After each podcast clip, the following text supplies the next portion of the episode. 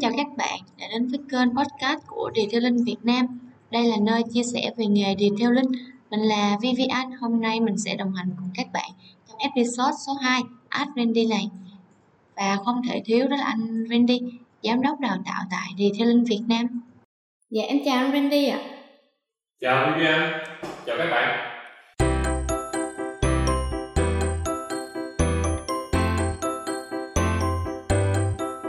Dạ, à, gần đây thì có một bạn Tuấn đang tìm hiểu và thích ngành detailing thì bạn đang phân vân giữa việc là đi học rồi mình xin việc hay là xin học việc tại các trung tâm để vừa học vừa làm. Ừ. thì bạn có gửi tin nhắn về cho Vivian. Thì em cũng đã khuyên bạn đó là nên đi học rồi mới đầu đi làm. Ừ, dạ. À, dạ anh Randy thì cho em hỏi việc mà học nghề á thì có thể cứng nghề hơn thành thạo nghề hơn không ạ à, cái câu gợi ý của em cho bạn như thế nào và bạn uh, có cái thắc mắc cụ thể như thế nào dạ thì theo em á, thì việc học nghề là chỉ giúp cho mình tiếp xúc được với nghề như là thực hành học lý thuyết còn mà việc cứng nghề thì phải cần phải khổ luyện từng ngày từng giờ và học hỏi thêm nhiều kiến thức từ ừ. thực tế tình huống ừ. và cả kiến thức của người đi trước ừ. và thực hành nhiều hơn thì mới có thể cứng nghề được ừ. thì dạ theo anh thì uh, câu trả lời này của em với bạn thì cần bổ sung gì nữa không ạ? À thực tế thì nó có vài thứ. Đầu tiên là bạn phải biết, bạn dùng chữ cứng nghề. Vậy thì bạn, cái khái niệm mà cứng nghề của bạn có giống với cái khái niệm cứng nghề, ví dụ, của bạn khác hay không?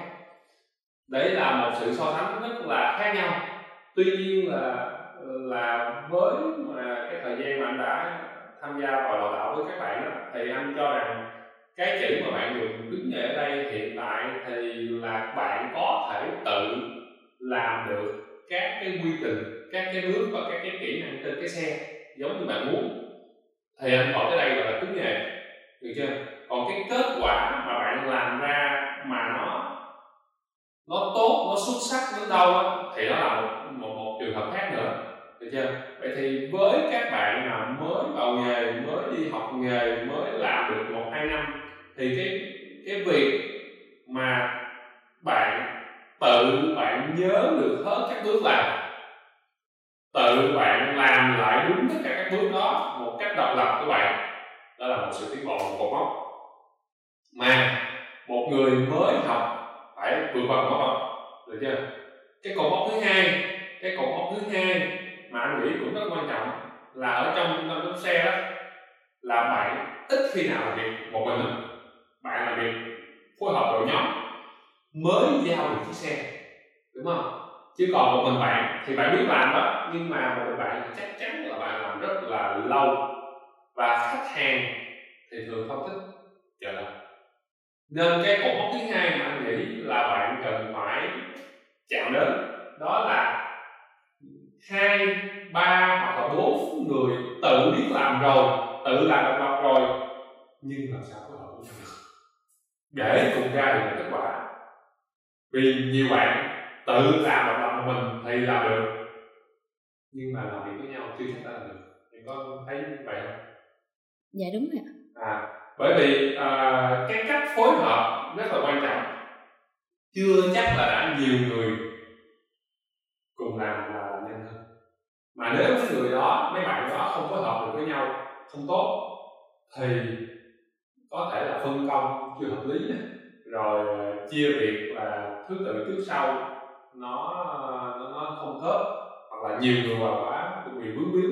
Vậy thì quay lại là bạn muốn kiếm nghề để bạn làm cái đó được tốt hơn nhưng bạn phải làm với đội nhóm và khách hàng thực tế không quan tâm bao nhiêu người làm trên chiếc xe mà khách hàng chỉ quan tâm là cái xe của họ có làm được ra đúng yêu cầu của họ hay không?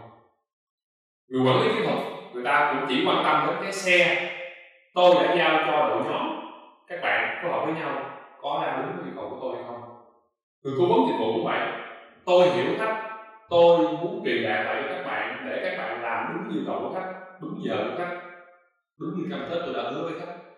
Chứ không quan tâm ai giỏi hơn ai trong cái đội nhóm đó và cũng không quan tâm ai là nhân ai hay ai tay nghề cứng nghề, mà người cứng hay người chưa cứng cũng phải phối hợp với nhau để đạt kết quả cuối cùng. Và đúng giờ, đúng như kết quả mà mà cần.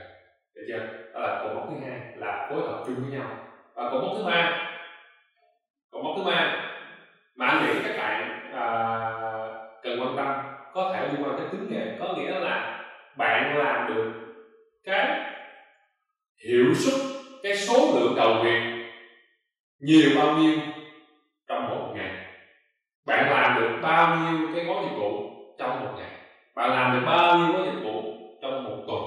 Bạn làm được bao nhiêu gói dịch vụ trong một tháng? Nó sẽ ra được là cái chuyên môn, cái năng lực, cái hiệu suất của bạn nó vượt trội hơn so với các bạn đồng nghiệp ra sao. Nó vượt trội hơn các bạn ở mặt bằng chung của nghề ra sao. Và cái thu nhập của bạn nó cũng sẽ thay đổi ra sao. Đấy. Thì anh nghĩ đó là ba giai đoạn mà các bạn anh đã từng tiếp xúc với với, nhiều bạn mà các bạn định nghĩa định cứng nghề ra sao. Vậy thì tùy thuộc là bạn đang muốn vươn tới một mức nào. Vậy thì nếu mà chưa tới cột mốc một thì mình cứ đặt mục tiêu là cột mốc thứ nhất tự làm bài tập một mình. Được chưa? Đó. còn nếu mà đã qua cột mốc đó rồi mình không thể chỉ chơi mãi với cột mốc đó được mình phải có một cái mục tiêu mới để mình thay đổi và mình tạo động lực cho mình đúng không? Còn mốc thứ hai là là việc của đội nhóm cũng là hiệu suất đó, hoặc hiệu suất hơn và tới cái thứ ba của mốc thứ ba là hiệu suất của tôi vượt trội hơn so với những bạn cùng mình nghề dĩ nhiên là còn nhiều cột mốc khác, nhưng mà anh nghĩ với cái giai đoạn mà cái câu hỏi của bạn ờ, đặt ra như vậy thì anh nghĩ là cái triệu chứng nghề của bạn có thể là rơi vào trong ba cái cột mốc này. Vậy thì à, đó là khái niệm về cứng nghề được chưa? Nãy thành ra nó hơi rộng. Bạn tuấn à, không hỏi cụ thể. Thì nó hơi rộng. Vậy thì cái uh, anh đã giải đáp được cái phần cứng nghề còn cái chi tiết uh, mà bạn vừa mới hỏi nó liên quan tới sau khi cứng nghề để để được cứng nghề thì em có thể nói lại cho anh nghe không? Dạ thì em xin phép uh, nhắc lại câu hỏi của bạn Tuấn. Ừ. là um, bạn đang phân vân giữa việc mà mình đi học rồi xin việc hay là xin việc tại các trung tâm để vừa học vừa làm ấy ạ? À rồi để mà mục tiêu của bạn là cứng nghề đúng không? Mục tiêu của bạn là cứng nghề đúng không? Thì bạn đang có bài sự chọn lựa là học xong rồi đi đi xin học việc để cứng nghề hay là vừa học vừa làm mà không phải đi học để cứng nghề đúng không? Phải sự chọn lựa bạn là như vậy không? Dạ đúng rồi ạ. Ok. Vậy thì uh, anh cho rằng là không có cách nào đúng và không có cách nào sai cả. Quan trọng là bạn như thế nào thôi. Vậy thì anh anh cũng thấy nhiều bạn đặt câu hỏi này. Vậy thì mỗi một cách nó đều mỗi hướng đi của bạn đều có một cái ưu điểm và hạn chế. Anh lấy anh lấy anh lấy ví dụ hướng đi thứ nhất là đi học, rồi sau đó xin học việc, rồi làm. Được chưa? Thì cách này có ưu điểm là gì biết không? Thời gian rất là nhanh. Bạn bỏ tiền ra bạn đi học. Bạn mua cái kiến thức của người giảng dạy. Bạn mua cái kinh nghiệm của người huấn luyện. Bạn mua cái hiểu biết mà bạn chưa có. Người ta bán cho bạn. Bạn mua cái đó bạn nạp vào người bạn vậy bạn sẽ có cái đó rất nhanh ngay lập tức. Ok? Ngay lập tức, ở cái thời điểm là bạn mua thì bạn tiếp cận được cái trình độ của người hướng dẫn của bạn. Okay. chỉ nhiên là bạn có thể không hiểu được hết hoàn toàn họ, nhưng mà là bạn bạn bạn tiếp cận được cái cái cái cái tay nghề của người đó. Vậy người đó, cái người giảng dạy, người hướng dẫn cho bạn mà tay nghề cao, làm lâu, càng lâu năm, bạn tiếp cận vào đó, bạn cũng sẽ có cơ hội cao hơn những người, có tay nghề thấp như bạn, đúng không? Đúng không? Đó là lợi thế. Nhưng mà nó cũng có hạn chế là gì, biết không? Là nhiều khi tay nghề nó cao quá, còn bạn quá, trên lệch bạn không hiểu. Được chưa? Vậy thì cái lợi thế đầu tiên là thời gian. Bạn mua được cái chất xám, cái vốn cái hiểu biết, cái chuyên môn của người dạy nghề cho bạn ngay tại thời điểm bạn mua. Ok? Dĩ nhiên không phải ai cũng bán cho bạn rồi đúng không? Dĩ nhiên, đấy, bạn mua ngay bạn dùng được ngay. Bạn dùng được ngay, bạn sẽ có cơ hội kiếm ra tiền ngay sau khi kết thúc thời gian học. Sớm. Thì bạn học xong sớm, bạn có cơ hội làm nghề sớm. Bạn có cơ hội làm nghề sớm thì bạn có cơ hội thu tiền sớm để bù đắp vào cái tiền mà có ra. Đấy đấy là cái lợi thế. Đấy là cái lợi thế của cách đầu tiên là đi học rồi đi làm.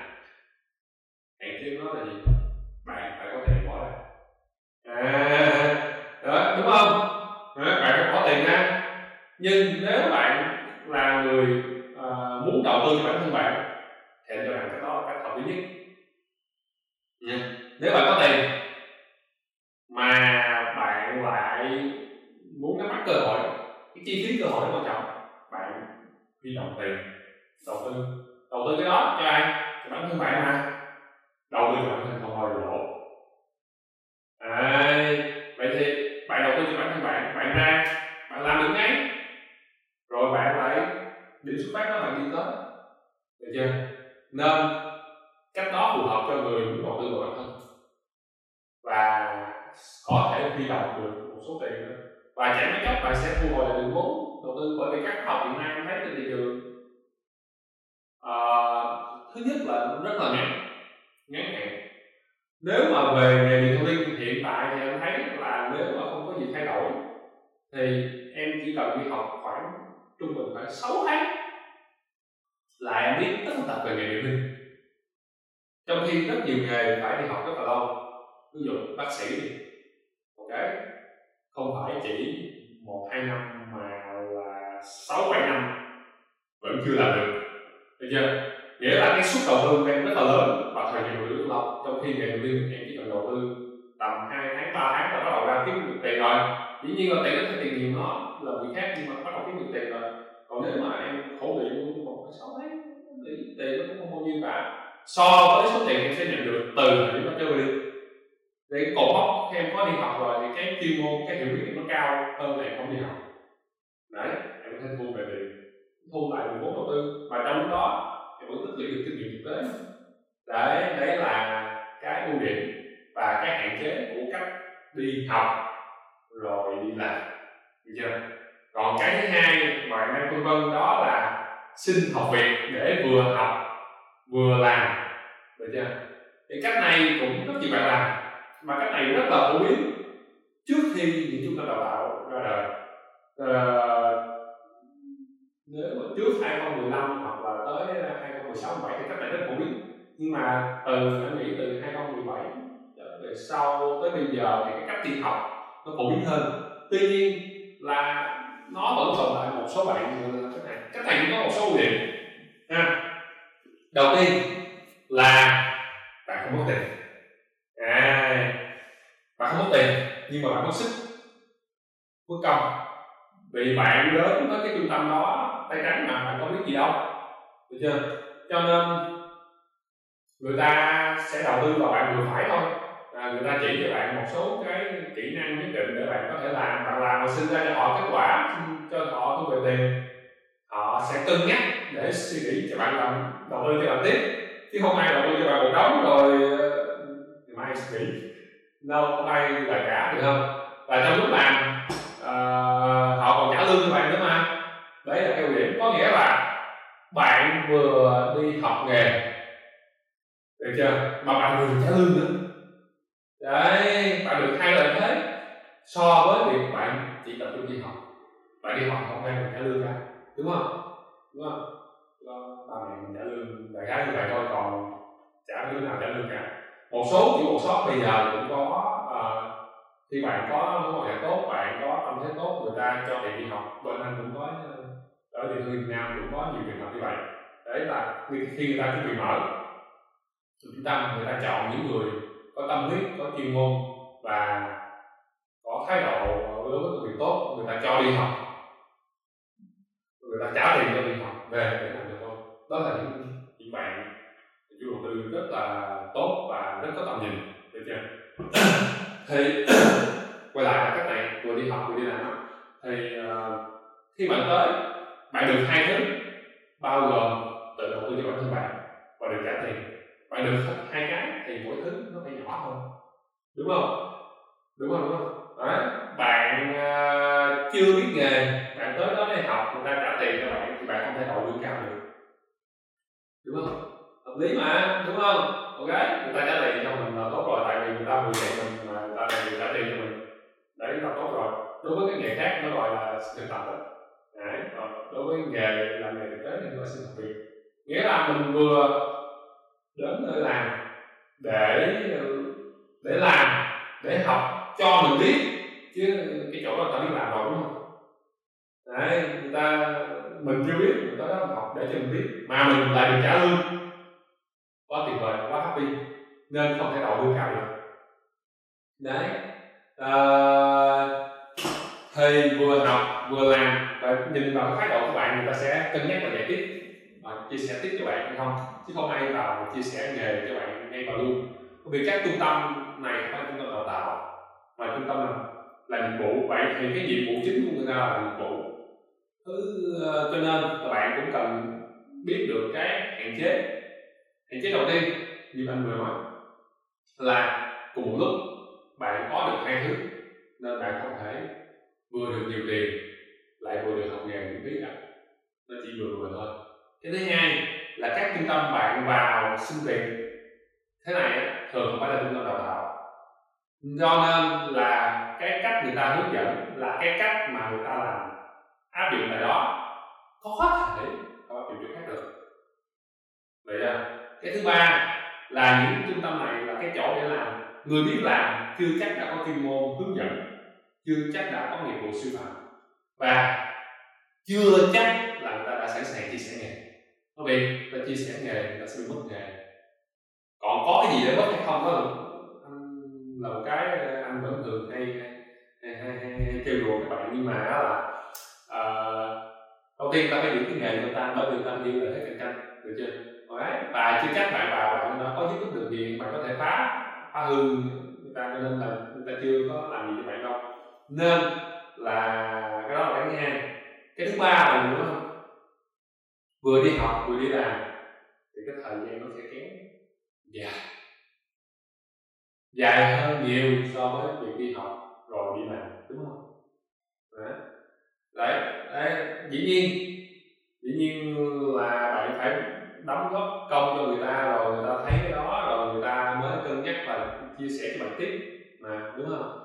Và cái tiếp theo nữa là gì bạn biết không? Là cái định hướng của trung tâm đó. Cái định hướng phát triển của trung tâm đó và định hướng phát triển nghề nghiệp chuyên môn bạn có thể là không giống nhau. Mà khi không giống nhau, bạn tiếp xúc một thời gian, bạn sẽ bị ảnh hưởng. Và bạn có thể quen cái thói quen đó hoặc quen cách thức đó và bạn quên mất luôn cái mục tiêu của bạn. Đấy. hoặc là nếu có một số thói quen chưa tốt, bạn có thể học thói quen chưa tốt. Làm lâu, nó sẽ ghi nhớ trong đầu bạn. Và khi bạn rơi vào một cái thói quen nó chưa tốt nó lâu như vậy nó thành cái nếp cái nếp mà chỉ có bạn mới sửa được thôi. Mà rất là khó sửa. Và đôi lúc cái thời gian sửa, cái lỗi sai, cái nếp sai đó còn lâu hơn thời gian mình học cái mới nữa. Còn cái tư duy bạn tiếp xúc với. Cái tiếp theo, cái tư duy. Cái cách bạn suy nghĩ về vấn đề, về khách hàng, về đồng nghiệp, về công việc. Bạn ở môi trường nào, bạn sẽ tiếp xúc với những người đó thường xuyên. Bạn sẽ ảnh hưởng lên những người đó. Vậy cái tư duy của bạn cũng sẽ tương tự như những người đó.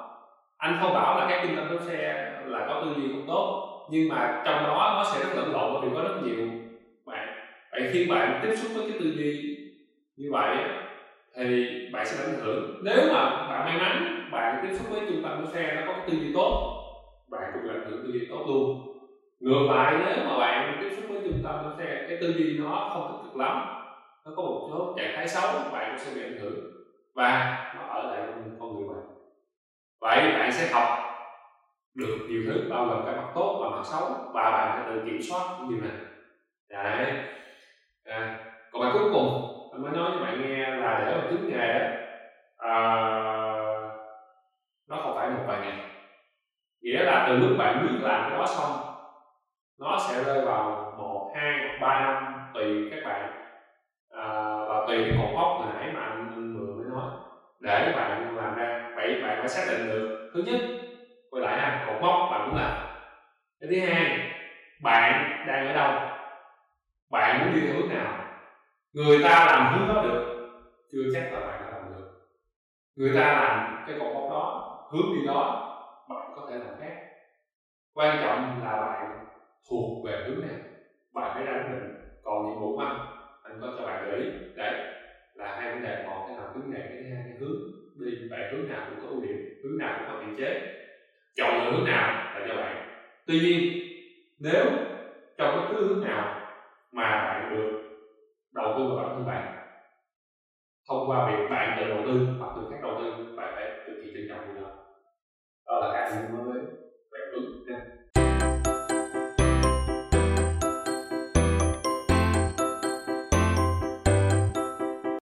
Cảm ơn anh Randy đã giải đáp câu hỏi của bạn Tuấn trong episode số 2 ngày hôm nay với chủ đề là muốn làm nghề điệp theo linh thì mình cần làm gì? Và các bạn có những câu hỏi nào cần được giải đáp hoặc là chưa hiểu gì về nghề điệp theo linh thì có thể gửi câu hỏi về cho chúng tôi hoặc là theo dõi các episode tiếp theo tại Điệp theo linh Việt Nam để hiểu hơn về nghề điệp theo linh nhé. Và chào tạm biệt các bạn và hẹn gặp lại các bạn vào lúc 19 giờ thứ năm tuần sau nha. Xin chào và hẹn gặp lại các bạn.